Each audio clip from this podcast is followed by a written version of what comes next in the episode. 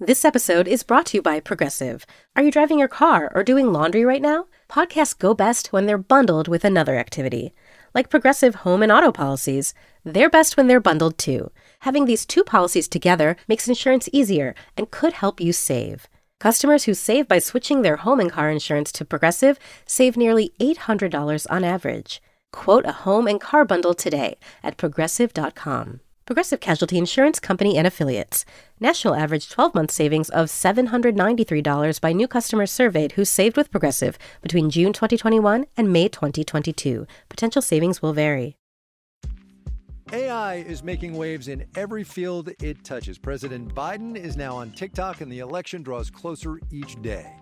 With so much going on in the world, it is hard to keep up with it all, let me tell you. Hi, I'm Kai the co host of Make Me Smart. It's a podcast from Marketplace. And every weekday, Kimberly Adams and I break down the latest in business and the economy with short daily episodes to make it easy for you to stay in the know. Listen to Make Me Smart wherever you get your podcasts. Hello and welcome to Little Gold Men, the award season podcast from Vanity Fair. It's such an honor to present this next award. And here are the nominees. And the Oscar goes to. And the Oscar goes to. And I can't deny the fact that you like me. Right now. You like me. I'm the king of the world. There's a mistake. Moonlight, you guys won Best Picture.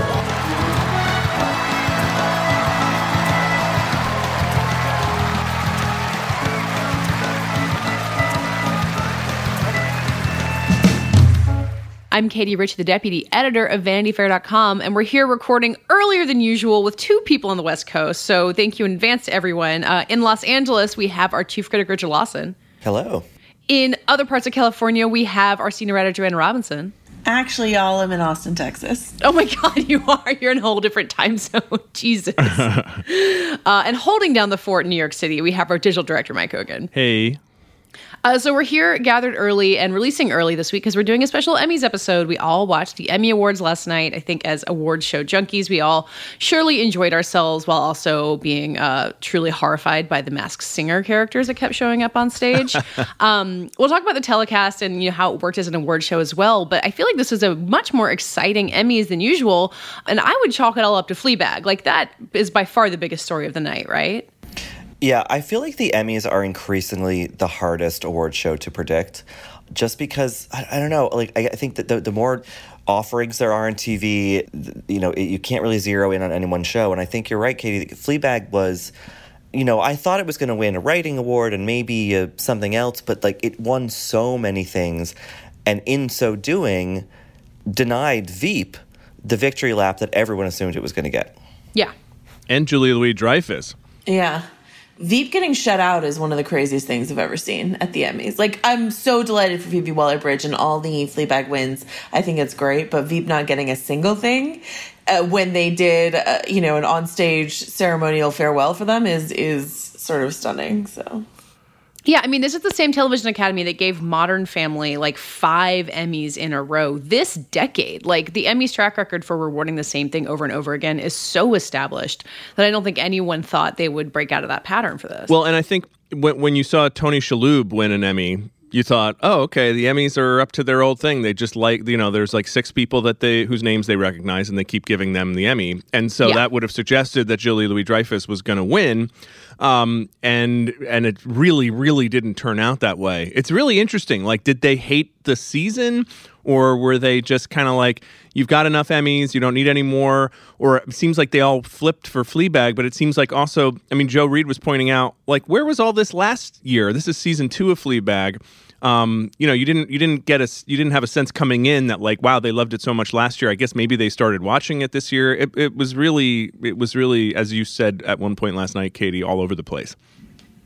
Well, I, think it's. I think Fleabag is definitely a show that has grown in its second season uh, from word of mouth. I think I know a lot of people who watched both seasons in one sort of go uh, because you can because it's a quick watch.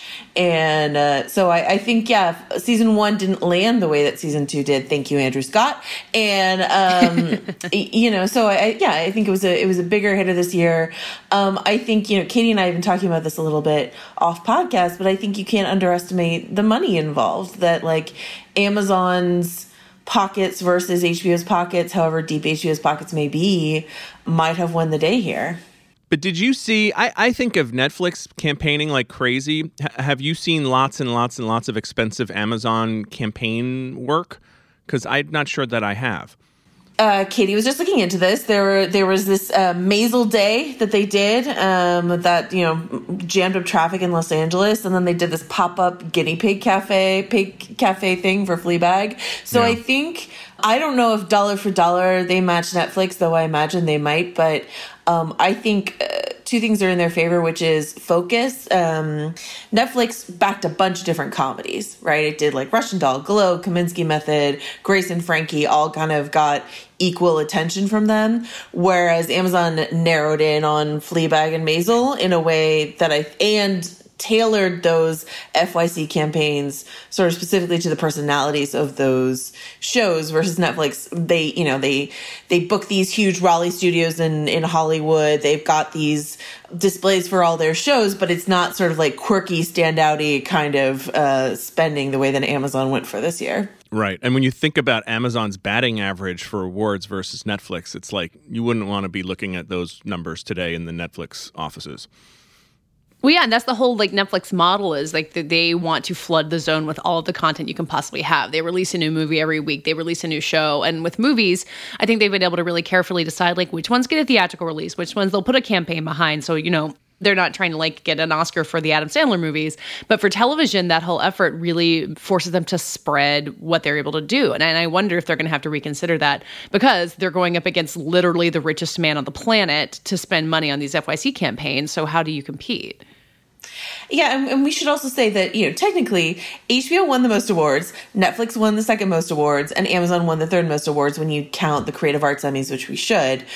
But the narrative of the night definitely belonged to Amazon uh, because all those those Fleabag wins felt so unexpected and exciting, and the momentum. And so, like, despite the fact that the numbers actually back HBO and Netflix, I mean- this felt like an Amazon win narratively. We should keep it in mind, but I feel like uh, they're two different things I, to me. The total number of Emmys and the and the Emmys that actually get given out on, in the broadcast are are you know they're sort of two different contests in a way.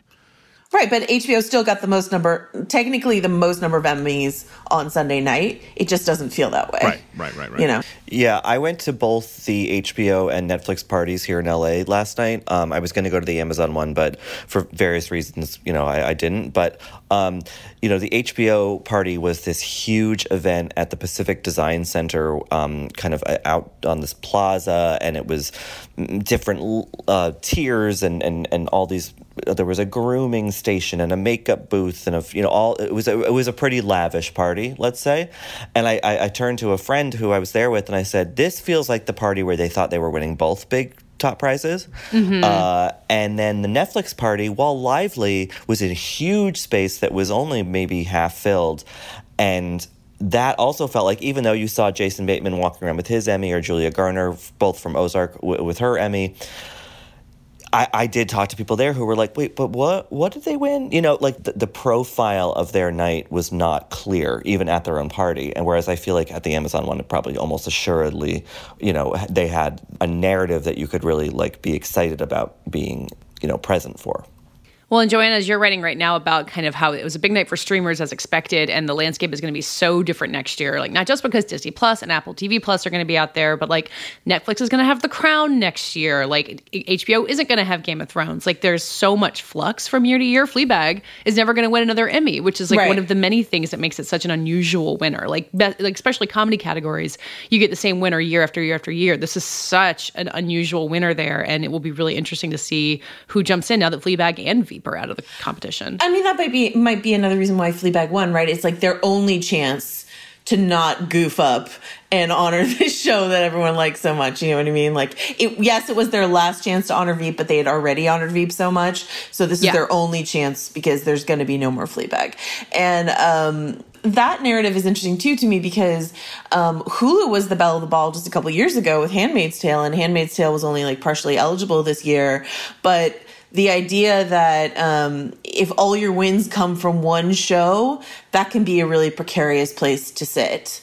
but HBO had a pretty wide spread in terms of, you know, they have Last Week with John Oliver, they've got Succession, um, you know, something else that I'm forgetting, and Thrones. Chernobyl. Oh, Chernobyl, obviously. Chernobyl. Chernobyl and Thrones. So they had the widest spread of shows bringing them in trophies, and I think that's good news for their future, even if Thrones is going away. Can I use uh, Chernobyl to pivot to Thomas Lennon for a second? The most uh, controversial element of the Emmys broadcast, I think. So he was he's a comedian. He was doing kind of the uh, the talking over people as they walk up to the stage with uh, jokes that I mostly found funny, and then I think half of my Twitter feed wanted to burn him alive. Uh, where did we all land on this? I liked it. I thought it was lively in a show that otherwise wasn't. You know, I think the Oscars last year or earlier this year squeaked by without a host in a way that we were like, oh, that was interesting. But I think I think the Emmys last night really suffered from not having a kind of unifying sense of humor. Um, and I thought that Thomas Lennon, in whatever weird way, and maybe not everything was perfectly synced, like timing wise, to like when people were walking on the stage. Or like it, it felt a little bit like uh, out of nowhere, this voice suddenly arrived. But I thought, I don't know, I was amused. You know, I, I thought it was fine. Um, you know, I think it's it was certainly uh, it, it was something. It was it was it was a bit of a perspective beyond like, hey, we're Fox and we're having wrestling and sing, Masked Singer coming soon. So stay tuned. You know. Yeah. I thought it was perhaps a noble but failed experiment. I mean, he he was funny, especially on Chernobyl. The the line about uh, Chernobyl was filmed, uh, you know, in Studio City, California, in front of a live audience, and That um, line made me laugh so Yeah. hard. um, but also like m- I was watching with my wife, and she was like, "Wait, what?" Like it didn't. It didn't. I think it was. It was like not necessary. I think for a certain crowd of comedy, you know, insiders, it was funny. And then I'm guessing for a huge group of people, it was like, what the hell is going on here? I couldn't really hear it half the time. Um, and I do feel like there's something a little bit rude. I don't know. It felt a little rude, maybe, but maybe I'm being an old stick in the mud of like at this moment when the person is exulting and coming down to sort of like make jokes that quasi make fun of them. Um, I don't know. I think I would not. I would not. I hope they don't do it again. Well, if they do it again, they could at least have someone like a host explain kind of at the top of the show. I know that the people in the theater were not going to hear this voice, or at least I don't think they were. Maybe they were. Yeah. But um, but like even so, just for the audience at home, like it did just at first come out of nowhere, and you were like, I don't. Am I like? Is there like a weird another audio feed kind of mixing with Fox's broadcast? that I don't understand. Right. I mean, right, right. Maybe you could do it again and and lean into it more. The way it was, it felt it did feel like somebody had just kind of like hacked into the audio um, rather rather than it was an actual part of the show. L- like that weird Max Headroom thing from Chicago from years ago when someone just broke into the feed. Yeah, yeah. I'm Bobby Finger. And I'm Lindsey Weber. Do you ever see a new face or name on your news feeds and say, who the heck is that? Our podcast, Who Weekly, is everything you need to know about the celebrities you don't. Think of us as your cheat code to People Magazine, your glossary for Hollywood, a shortcut to understanding pop culture at large. For the past eight years, Who Weekly has been telling listeners everything they need to know about the celebrities they don't. The New Yorker says we spelunk deep into the demimonde with convivial delight. That's a direct quote. Mostly, we're going to explain to you Irish star Barry Keoghan's sudden rise to fame and relationship with a not so under the radar pop princess named Sabrina, The fake wedding Real Housewives star Cynthia Bailey had to promote a limo rental company. And why all the Gen Zers you know are talking about a guy named Benson Boone. Each episode goes deep into the biggest celebrity stories of the moment. And if you're still confused, we even have a weekly call in episode where we answer the most burning celebrity queries. Who Weekly airs twice weekly with brand new episodes on Tuesdays and Fridays. Listen and follow Who Weekly, an Odyssey podcast, available now for free on the Odyssey app and wherever you get your podcasts. Apple Card is the perfect cashback rewards credit card. You earn up to 3% daily cash on every purchase every day. That's 3% on your favorite products at Apple, 2% on all other Apple Card with Apple Pay purchases, and 1% on anything you buy with your titanium Apple Card or virtual card number. Visit apple.co slash card calculator to see how much you can earn. Apple Card issued by Goldman Sachs Bank USA, Salt Lake City branch. Subject to credit approval. Terms apply. Well, the uh, the element that I think we can all hope they'll bring back for the Oscars and everything else is the presence of Thingamajig on stage. Richard, Mm, I, my I convinced you to write I convinced you to write an entire piece about this somehow. Yeah, Um, I- I- that was I- so weird. I sat in a hotel room in West Hollywood while a bunch of fabulously speedoed pool goers, you know, beneath me, you know, hung out by the Ah, pool, and, and I wrote the about standard. it was yeah, it was quite an experience. Um, yeah, I mean that was something that I found both depressing in that this is the Fox Broadcasting Company, which is still retained by Rupert Murdoch as part of the Fox News kind of profile uh, or portfolio, rather, um, where he's you know he got rid of 20th Century Fox, the film division and the te- the television producing division. Um, so the, the, this new this network, they're calling it kind of New Fox, is going to be a different thing, and uh, it's going to be largely focused, from what I'm told, on reality programming and um, live sports, which are you know very lucrative and, and easy to well, at least in reality sense, easy to produce and, and not not too expensive. Sports rights cost a, you know zillion dollars, but but you know this was their first chance to really advertise that, and it just was so interesting how it offset you know things like Fleabag winning and Chernobyl and all these you know really respectable, high-minded things. And then in between those wins, they were like, "Here's thingamajig to like remind you about this shit." You know, you know, like it just felt very um, honest in a way that I, I kind of appreciated. It was like, yeah, this is the way that some broadcast television is heading because the, you know the cable and streaming have been eating their lunch for years now, and um, or or I guess you know certain broadcast shows still do very well, but like I don't know, it just felt like a weird glimpse of the future to me. When was the last time a major broadcast show really won a big Emmy? Like I'm looking back, like Veep has been win- winning the category in comedy, and then Maisel since 2015. Like drama has really belonged to cable for like a decade now. Um, and we looked up the Fox nominations tally, Richard. Like they weren't nominated for a single show during the actual broadcast, which is part of what made it so surreal that they were airing it. It's like here's old television telling you all about new television. Yeah, and they, they had Glee in 24, you know, not that long ago. Like, Yeah. they used to be in the mix for things, um, and some of their comedies certainly, you know, Arrested Development. But yeah, it was like, you know, This Is Us. I think is is is one of the few things kind of keeping networks uh, in the Emmys. Uh, the Good Place uh, a little bit as well, but like, I just uh, yeah, it just felt this kind of like complete.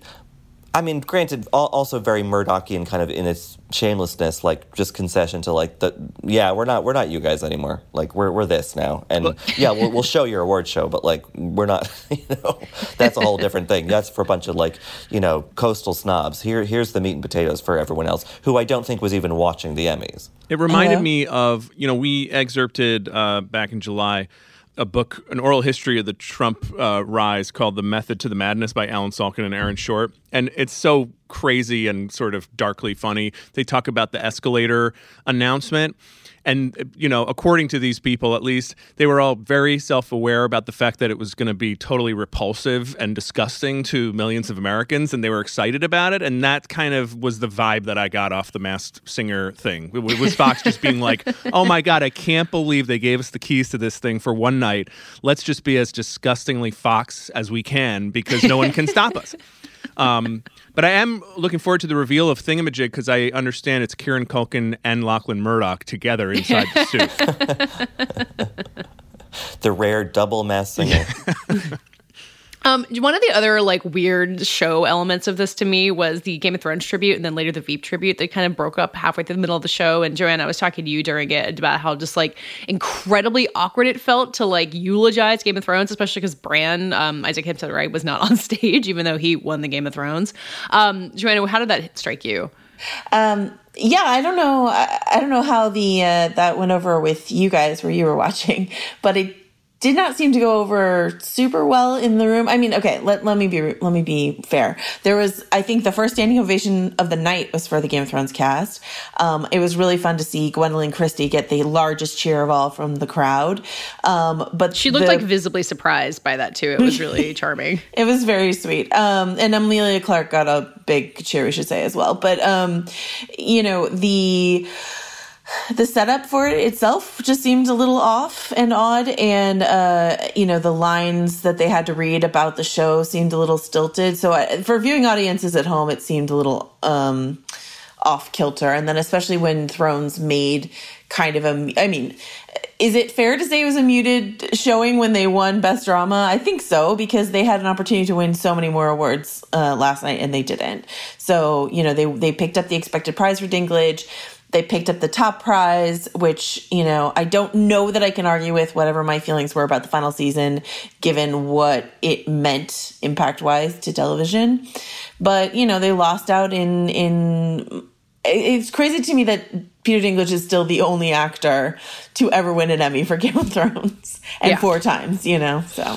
to me it had the weird like ring of of that it was less about celebrating the show for its artistic merits which you know technically the emmys are supposed to be doing and more about like you made us so much money and now you're going like, like thank you like please don't leave you know kind of thing. Like it, it felt a little sweaty in that way um, and and and veep to a, to, to the kind of veep tribute to a lesser extent you know um, i'm sure the economics of that are pretty good too but like you know game of thrones was a global phenomenon unlike we've seen in a long time and and and I, I it felt like they they were sort of thanking their their you know king you know or something who was who had, who was retiring or something. It, it felt a little bit like kissing a ring. I don't know. Um, it, it, Mhm. sa- it did sit it did sit strangely um, and and you know again to go back to the hbo party for all of game of thrones wins like it was not as celebratory a mood maybe as as, as there could have been Well, and also like since Game in the months since Game of Thrones went off the air, it feels like it's been off the air forever. Like that last season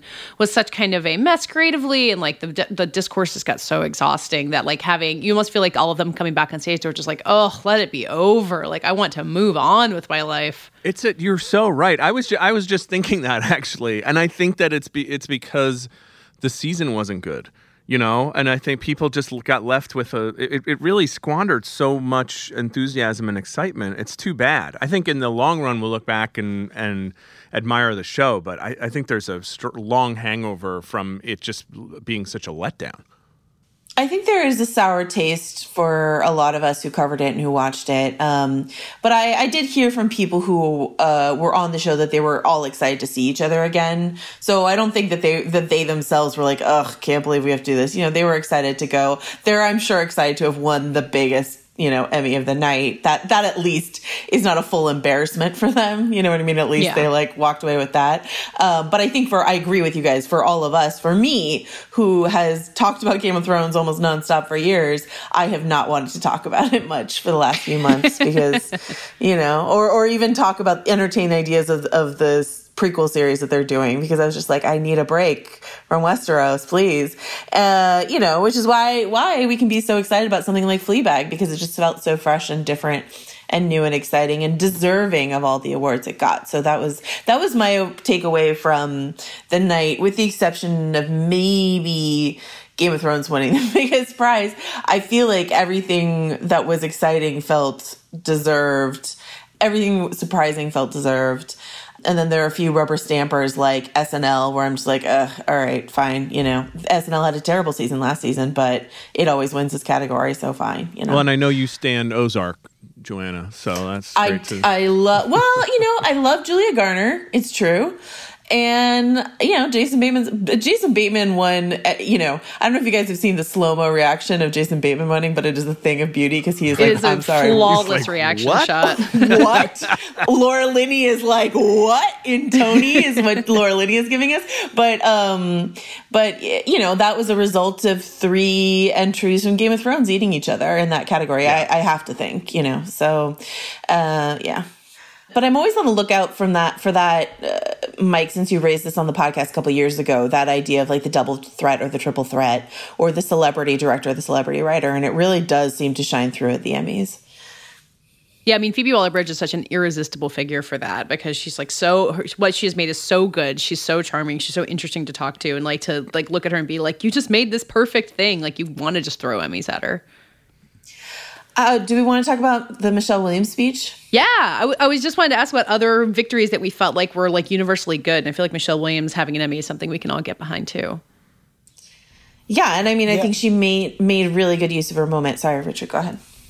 No, yeah, I mean, I, I think that you know, obviously, um, she didn't thank us, but I think the fact that we had her on the podcast is what got her the win. Obviously, uh, I think I feel very comfortable taking credit for that. Um, but yeah, I think, like you said, Joanna, like in, a show that felt, you know, very sweet, good, you know, nice speeches, very happy. Uh, Michelle Williams came up there and actually did say something about you know pay inequity, especially for women of color compared to their white male colleagues, and and and and it felt um, pertinent to the moment. And it also i think recognized that like something like when they see us walked in that theater with 11 nominations and left with i think maybe one or two. I mean and Jer- Jharrel Jerome won. But like you know and, and like i think that there, there, there was a sense of um, disparity in, in the broadcast last night. And and even though michelle williams herself is you know, a, a, a, white woman who's been, you know, famous for a long time and is was arguably one of the bigger kind of quote movie stars in the room. I think that it was great that she used that victory and that platform to sort of mention other people in the room, either you know, kind of indirectly. Um, it felt it felt really good. I don't know. It felt kind of righteous, and I, and I think the audience responded in kind. And I, it also felt very per- it's it's both personal to Michelle Williams, right? Because as she mentioned backstage uh, there was this, you know, pay equity scandal around all the money in the world where Mark Wahlberg got like 1.5 million and she got a thousand dollars or something like that to do something really crazy. Yeah. yeah. yeah.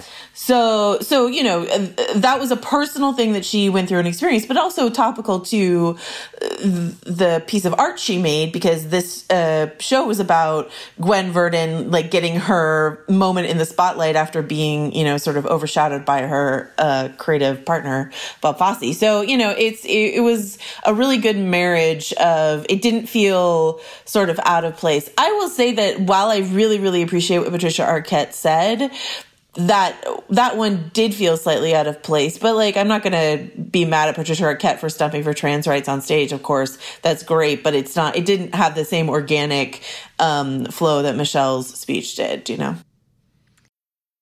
I'm Alex Schwartz. I'm Naomi Fry. I'm Vinson Cunningham, and this is Critics at Large, a New Yorker podcast for the culturally curious. Each week, we're going to talk about a big idea that's showing up across the cultural landscape, and we'll trace it through all the mediums we love books, movies, television, music, art. And I always want to talk about celebrity gossip, too. Of course. What are you guys excited to cover in the next few months? There's a new uh, translation of the Iliad that's coming out, Emily Wilson. Oh. Really excited to see whether I can read the Iliad again, whether I'm that literate. I'm, I mean, the jury is out. I can't wait to hear Adam Driver go again in an Italian accent in Michael Mann's Ferrari. he can't stop. I mean, and and bless him. I can't wait. Molto bene. Molto bene. we hope you'll join us for new episodes each Thursday. Follow Critics at Large today wherever you get podcasts. You really don't want to miss this. Don't. Don't miss this. Don't miss it. See you soon. Yeah, and there's I mean Billy Porter also kind of took advantage of his moment. I think I think the stat is that he is the first openly gay actor of color to win the best drama Emmy. I feel like there has to be like he might be the first openly gay actor of color to win any Emmy. I don't know the details. Anyway, it, it, was like a build as a history making moment, and I feel like he really um, kind of stepped up to that moment in his speech. Yeah, and it was also, you know, Billy Porter winning is so interesting. The Fleabag wins are interesting. Like and then you have on the other side of things like Maisel, you know, Alex Borstein winning again, and Tony Shalhoub winning, and you know, I felt felt like Tony Shalhoub won an Emmy every year for a decade for Monk, which actually he only I think he only won three or four, but but you know, there there was a really interesting bifurcation between what you would kind of assume to be the traditional conservative, you know, we just you know hit the button for the name we recognize kind of voting.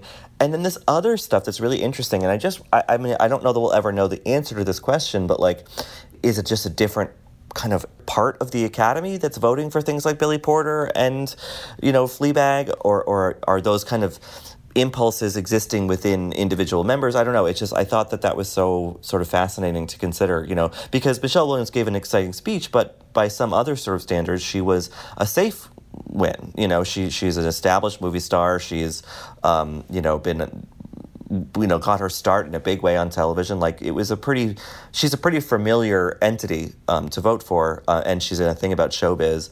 So yeah i'm just i don't know i'm very curious about what the kind of you know makeup of the academy right now not just in terms of actual membership but in terms of i don't know ideology in a way because last night felt very almost you know cut in 2 mm-hmm. it did feel like they were spreading the wealth a, a little bit too. Um, and i don't know how I, I don't know if voters in the academy would ever think that way, but and but it, it had the little bit of a vibe of that. Yeah, when you see like Jharrel Jerome winning, when when they see us didn't win anything else, you get the sense that like people like that show. They wanted to give it something, so they rallied around him, which was kind of hard to argue with. His that was, was great. uh, had to be. I think that was my favorite moment, and I was so glad when. Um, you know, the formerly known as Central Park Five, uh, now known as the Exonerated Five, when they stood up, and you just think, that, you know, thank God they got this moment. They came all the way there. But what an incredible moment of, of triumph for everybody involved in that in that uh, project. And he just gave a terrific speech. So that that was to me was the standout. Yeah. Something that we don't have the full shape of yet, uh, and we may never, is this idea of how much block voting did or did not affect the Emmys this year. Block voting, you know, people voting in a sort of in a group in a quid pro quo fashion is not supposed to be allowed at the Emmys, but of course is allowed at the Emmys. I was reading some reports about how on certain studio lots they'll have banners being like remind reminder if you are a so and so employee vote for this sort of thing. But there was this, there was seriously but that there sounds a like what we do for the Webbies. but there was a scandal earlier this year where some uh, people in the acting branch, I believe it was, were um, sort of openly trying to engage in some block voting on a on a closed Facebook group, and they got kicked out of being able to vote by the Television Academy. So the Television Academy was quote unquote cracking down on block voting, you know, making an example of these uh, actors. And uh, I don't know if that spooked the the usual block voting uh, crew, and perhaps that's why we got such like a interesting scattershot uh, result this year. Like maybe that actually did work, and people didn't Oh engage God. in block voting. I don't you know. You think Julia Louis Dreyfus's block voting cabal was disrupted? maybe, maybe. I mean, I, I, I don't have, uh, you know, Katie won't let me print this because I don't have concrete numbers to back it up, and I respect her as an editor for that. But um, I will. But you can say it Definitely just talk about it on a podcast. What could go I'll wrong? just say it on a podcast. A, a couple outlets have uh, included in their reports, and I don't have the concrete data, so take it with a grain of salt, but reputable outlets have reported that HBO has the biggest number of voters in the Television Academy. And so if that's the case, then I'm surprised they couldn't get their, uh, you know, themselves together to vote for Veep. Um, well, so what happened actually? I can, I can. This is a kind of a little Gold Men exclusive. So I had been running a thing where if I would Photoshop an actor into like a water polo team or something, and that's how I would get them the, the win. You and know? into Um, USC, right? Like yeah, they got a well, scholarship for the process. yeah. but that, I got I got busted, so I couldn't, I Oh, couldn't wow. do my usual thing. so that's Well, why you- JLD didn't win. You, yeah. you got paid well in the process, though. oh, I'm very rich. Um, I mean, when you talk about block voting, which like I admit I don't fully understand how it works, just because I don't understand like what it means for HBO to have voters. Like, is it people who have like been on Deadwood once, or is it like executives? Um, but I also think you know this whole theory that everyone wants their show to be picked up by Netflix or Amazon, like that might be a new factor in this. Like, if those are the ones who are spending all the money and they can get you paid better for your pitch or whatever, like why wouldn't you like try to you know give a boost to Mrs. Maisel or something like that? Everyone wants to be Philly, Phoebe Waller-Bridge. I also wonder if Amazon weirdly benefits from the Netflix resentment just by virtue of being smaller and not sort of threatening to fully eat the rest of Hollywood. Um, so it's kind of For I, could, I feel like people certainly we see this in the Oscars that people resent Netflix and we we discuss it as a hurdle. And and I wonder if in the TV world too, people are kind of like, uh, am I really going to vote for the Netflix show? Um, but that but that may create an opening for Amazon, which people don't think of as the same way. Amazon Prime is not is not the sort of number one threat to the old way of life or whatever. I think it is interesting, Mike. Like, I, I think that's for sure, you know, a, a kind of anxiety out here. Um, and yet you talk to other people, I won't name names, but like people I spoke to last night who are sort of more on the creative side of things, directors and whatnot. And they feel very sanguine about Netflix because Netflix is making, letting them do what they want to do. And, you know, um, but I, I'm sure on the sort of more business side of things and, you know, people who work for networks rather than work for a project, um, yeah, there, there is some, some timidity about like, this this great thing kind of consuming everything. So I and I think that like that's kind of go, speaks back to the Fox thing with the thingamajig. Like I, I really think we are in this crux point, especially on the you know eve of Disney Plus and all that. Like uh, this is a this is a, a an industry and an academy that's really at this quaking point and it's really grappling with itself. And and I think that's maybe why we saw a sort of scattered mix of winners because certain people are doubling down on the traditional like stuff, and other people are, are tr- just trying to be more experimental and, and grow with the times. And I think we're going to see that for a few more years at least to come. Well, I, yeah, your piece raises a really interesting question, which is what is a broadcast network for? And it's probably for sports and other live events and reality shows you know and and all this kind of stuff that we think of as prestige emmy worthy um, content it's uh, you know it seems to be migrating to the platforms so it's really interesting because yeah to make the broadcast economics work you need a huge audience at the same time. And uh, there aren't that many ways to do that these days. And maybe if you're an Academy member who has, you know, worked at a network and, you know, HBO and one time Showtime and FX have been eating your awards lunch for years now, maybe you're just like, eh, m- more like whatever about Netflix. Whereas if you're like someone who works at HBO and, you know, maybe you're, you're less inclined to vote for a Netflix thing because it feels like a much fresher threat. I don't know. I mean, we're now just inferring psychology of people, but like, well, and just, yeah, yeah, I know. I think you're right. And the last thing I'll say about HBO is: is there a Plepler AT and T effect here? You know, that was mm. the other question I had. Is like, was there? You know, I, I don't. I've seen Richard Plepler work a room. You guys probably have too. He is, you know, he's like wrapping his arm around your uh, neck and whispering in your ear, and uh, and he's a former PR guy. You know, he came out of the comms department. So I do think that there's a certain, you know, they probably feel a loss. And I do think there's a question in general about like where is HBO going in this new AT and T land? Uh, are they really going to be the kind of big overachiever in the prestige award space, or are they going in a different direction? There's also some behind the scenes uh, changes both this year and, and next that um, we might want to mention. One is, I mean, this they're both um, byproducts of peak TV, right? So one is is this um, I guess it's not new this year, but it's just ever growing, which is this overwhelm by Emmy voters of the sheer number of nominees that they have to comb through. You know, there's like the ballot they got this year had 108 candidates for comedy series, 165 candidates for drama series, and 107 candidates for variety special. And so trying to comb through all of that, maybe in the past, if you were a, really goody two shoes Emmy voters, you tried to watch everything, and now it's impossible. And so now maybe you just give up and and vote the things that either everyone's talking about, which is Fleabag, or the thing that everyone watched, which was Game of Thrones. And then another thing that's changing currently is uh, because of peak TV, the uh, FYC screeners are being phased out by the Television Academy. So next year there's a full ban. They're no longer sending out physical screeners. They're only doing digital screeners. So this year people started to send out digital screeners. A few people, Amazon and Netflix did not, but um, you know they're they're trying. They're in the midst of phasing that out. And one thing that I thought was really interesting in a report I read um, is that if they send out digital screeners people who run Emmys campaigns can see which screeners Emmy voters are actually watching. Oh boy. And tailor their campaigns to those shows. And apparently they already do that with uh, TV critics uh, monitoring which screeners we're watching. So, uh, you know, that's the, it's just, you know, the digital age. And this is more info that they're getting to tailor their, to narrow and tailor their campaigns, which is good news for them. But bad news for maybe some of the smaller shows that maybe would have come through uh, in an era when people could physically watch all of the things that were on offer. I'm just glad they're the only digital media company that's monitoring what we watch. Like that's no one else is doing that, right? that's it. That's Surely. it.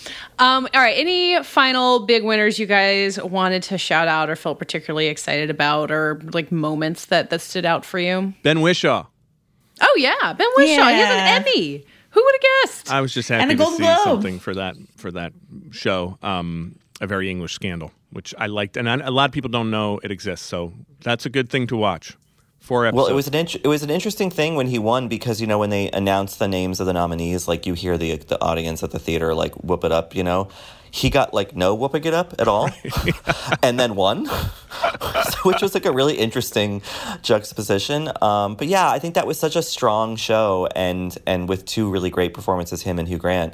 Um, that again, with the spreading of the wealth, that was like you know, and, and one for you, Glenn Coco. Very like you know for, for, for that. like I, I I thought that was that that was good. I, I kind of like that. I mean, I think that maybe we were starved for a sort of unifying narrative last night, uh, which makes it harder to write about them. So, you know, that's our sort of own selfish interest. But like, um, yeah, it's great that someone like Ben Whishaw won. I also, you know, I know that it's not a new thing, but it, it was it was cool to see Drag Race win and be able to go up on stage and and and sort of talk about their show and and which has been such a phenomenon that has changed people's lives uh, either indirectly or directly um, in, in a way that I think few reality shows have in a long time.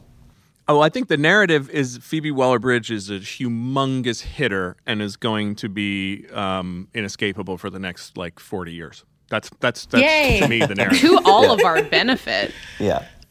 Well, Jodie Comer's win is also kind of a Phoebe Waller-Bridge win, right? Yeah. Because Jodie Comer's character was, you know, adapted from the book by Phoebe Waller-Bridge. You if she didn't write the second season, she she helped create Villanelle, and Vill- Villanelle feels like a very Phoebe Waller-Bridge character. So, um, yeah, it's great, great stuff. I'm really excited.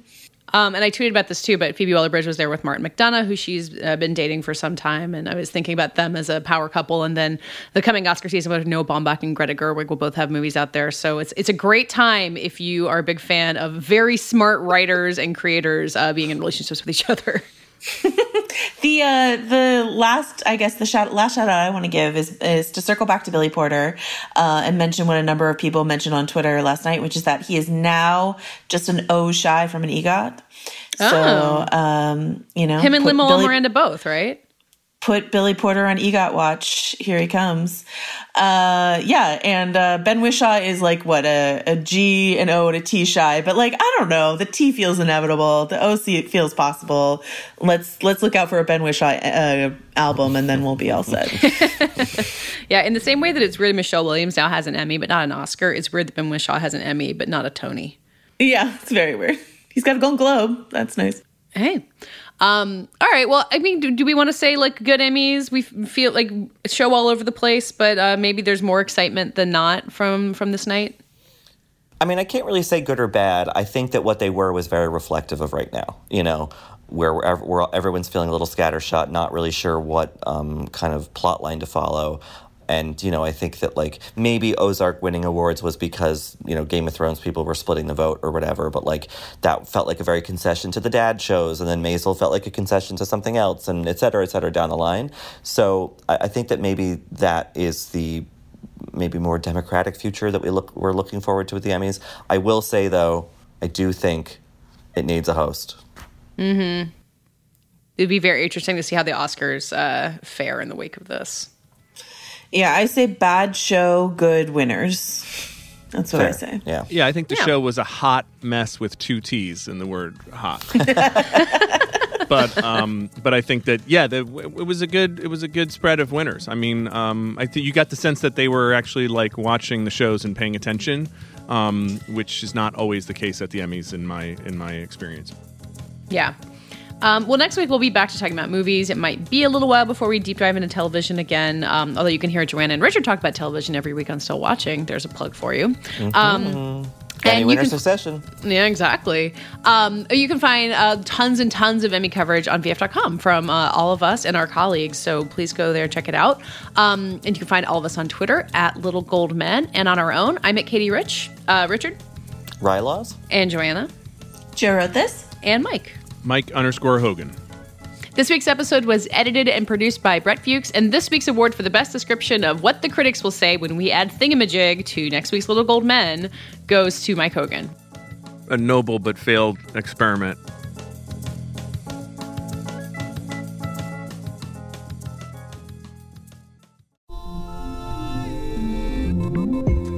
You come to the New Yorker Radio Hour for conversations that go deeper with people you really want to hear from, whether it's Bruce Springsteen or Questlove or Olivia Rodrigo, Liz Cheney, or the godfather of artificial intelligence, Geoffrey Hinton, or some of my extraordinarily well informed colleagues at The New Yorker.